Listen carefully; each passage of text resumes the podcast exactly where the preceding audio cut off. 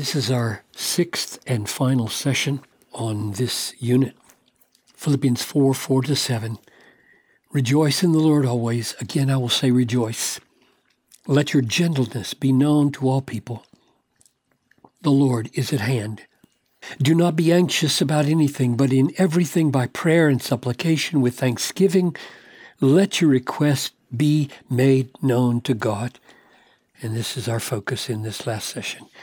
And the peace of God, which surpasses all understanding, will guard your hearts and minds in Christ Jesus. Father, we want to be a people who live in the sweet experience of the peace of God, the peace which God achieves for us and is for us in Christ Jesus. Grant us, I pray, to understand what this is and the effects it has, and once more how we can have it in Jesus' name. Amen. The peace of God, that is the peace that God gives, and He gives it vertically and He gives it horizontally. Here's Paul in Romans 5 1. Since we have been justified, declared righteous, accepted and forgiven in God's presence by faith, not because we earn it, but a free gift, we have peace with God. That is a peace that God Himself achieved in Christ Jesus. He will guard your hearts and minds in Christ Jesus, because in Christ Jesus is where this peace has been achieved. Or a little later in Romans 5, verse 10 If while we were enemies, which we were, we were reconciled to God, that's the, the emergence of peace by the death of his Son. So this is Christ. This is the great work of Christ that achieves our peace with God.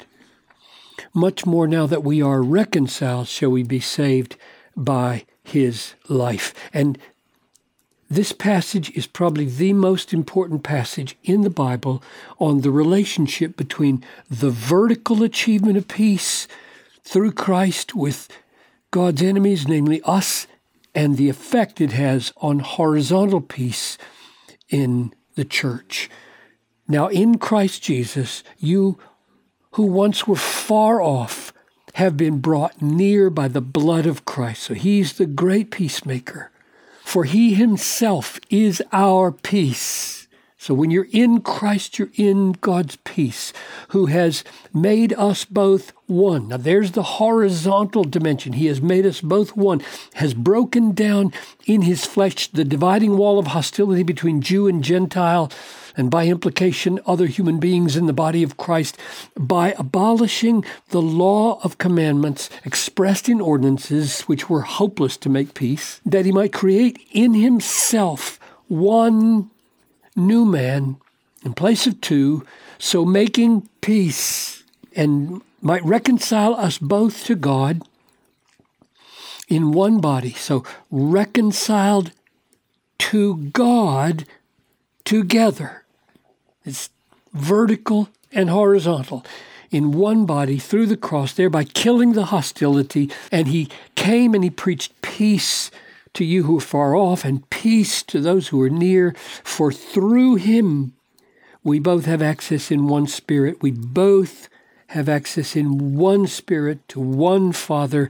And so the vertical achievement of reconciliation produces the oneness at the horizontal level. So here, when he says the effect of our praying and requesting, and one of the requests is surely going to be here, would you please help us all, including uh, Euodia and Syntyche, back in uh, the first part of this chapter, who are at odds with each other, would you grant us your peace?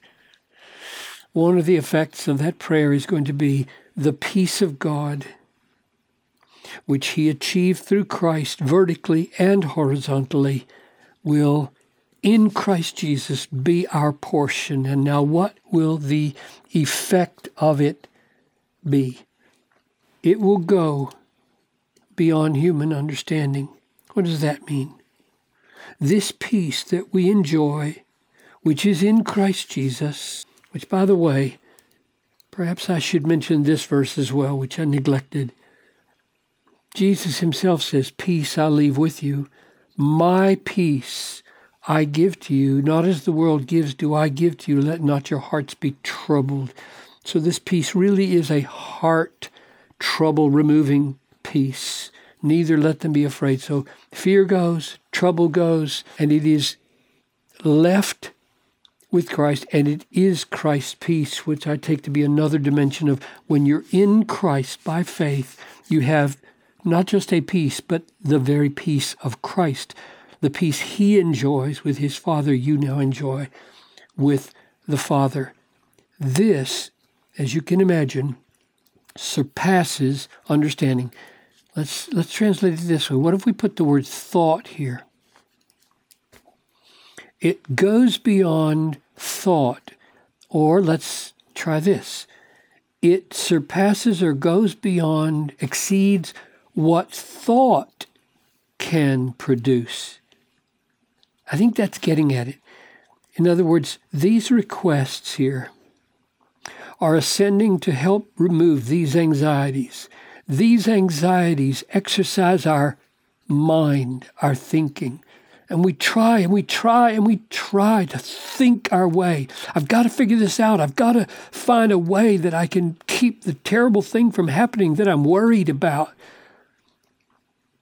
And what Paul is saying is that if we let our requests with supplications and prayer and thanksgiving be made known to God, there is a kind of peace that exceeds what our anxious thoughts can achieve in removing anxieties. You see what I'm saying? The world has strategies of thinking, positive thinking, that gets rid of anxieties. Paul is saying there is a peace in Christ Jesus through faith in his word and promise that settles on you profoundly that you cannot account for because you have come up with all the right solutions mentally to your problem. It goes beyond computation.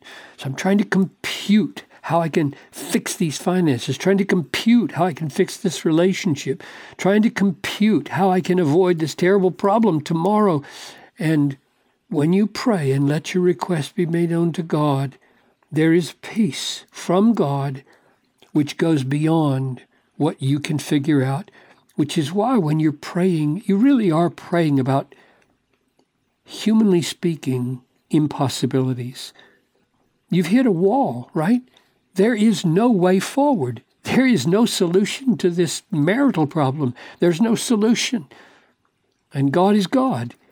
And He has ways and He has understandings and He has possibilities that you cannot, by, by mind, uh, use to get the peace you need. But God grants a peace and it goes beyond that because he does go beyond what humans can do. And the effect of it is then a guarding of our hearts and our minds.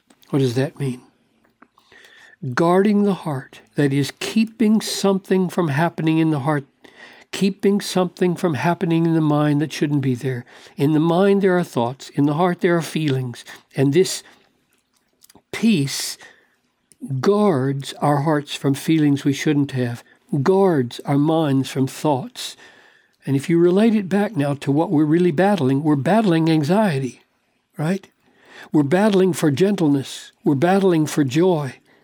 And so he's saying that when your, your requests by prayer and supplication with thanksgiving are made known to God, the Holy Spirit gives a peace that guards your hearts from anxieties, guards your hearts from the loss of joy, guards your hearts from hard and angry feelings that turn gentleness into mush or bitter, bitterness. Guards our minds. You know, when, when you're an anxious person, the mind starts doing real numbers. I mean, it can lead to suicidal thoughts, right? And all kinds of thoughts. I'm going to steal. I'm going to steal to solve my problem. I'm going to lie to solve my problem. All these thoughts come into the mind, and, and the peace of God guards you from thoughts that you shouldn't have by way of solving your anxieties and feelings you shouldn't have, like anxiety, quarrelsomeness, and joylessness. So, what a sweet and powerful thing it is when the peace of God comes through prayerful supplication with thanksgiving made known to our great God through Jesus Christ, who is our peace.